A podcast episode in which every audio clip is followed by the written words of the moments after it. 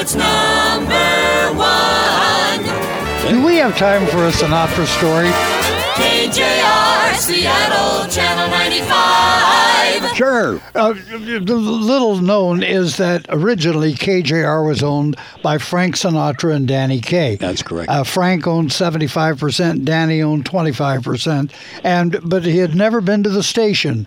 And now the year is 1962. The Seattle World's Fair is going on, and Frank Sinatra says he's coming to Seattle to the fair and to visit his radio station. Well, everybody panicked because the station was so outmoded. It was in the old transmitter building, and it was grotesque. So big money was spent. I mean, Frederick and Nelson's interior decoration department comes in, and furnishings and carpets and new kitchen, and it's just glorious. And now comes the day that Frank Sinatra is coming in to visit his radio station and to visit the World's Fair. So everyone has their coats and ties on. There's flowers on the desks. There's little sandwiches and snacks, and the staff is waiting in just breathless anticipation for his 2 p.m. arrival.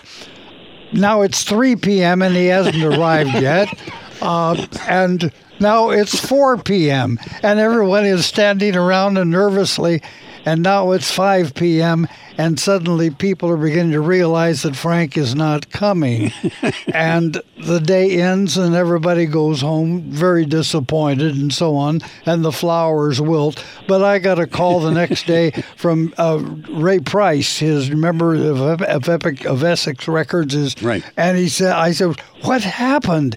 He said, well, he said, you know, we said we landed, and he said, uh, it, Frank went down the steps of the jet, and it was pouring down rain, and it was just terrible and and cloudy, and Frank just turned up his collar, came back on the plane, and said, let's get the hell out of here.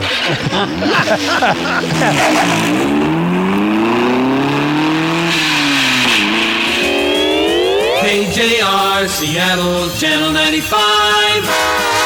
And that's the story of Frank's one and only almost visit to his radio station in Seattle.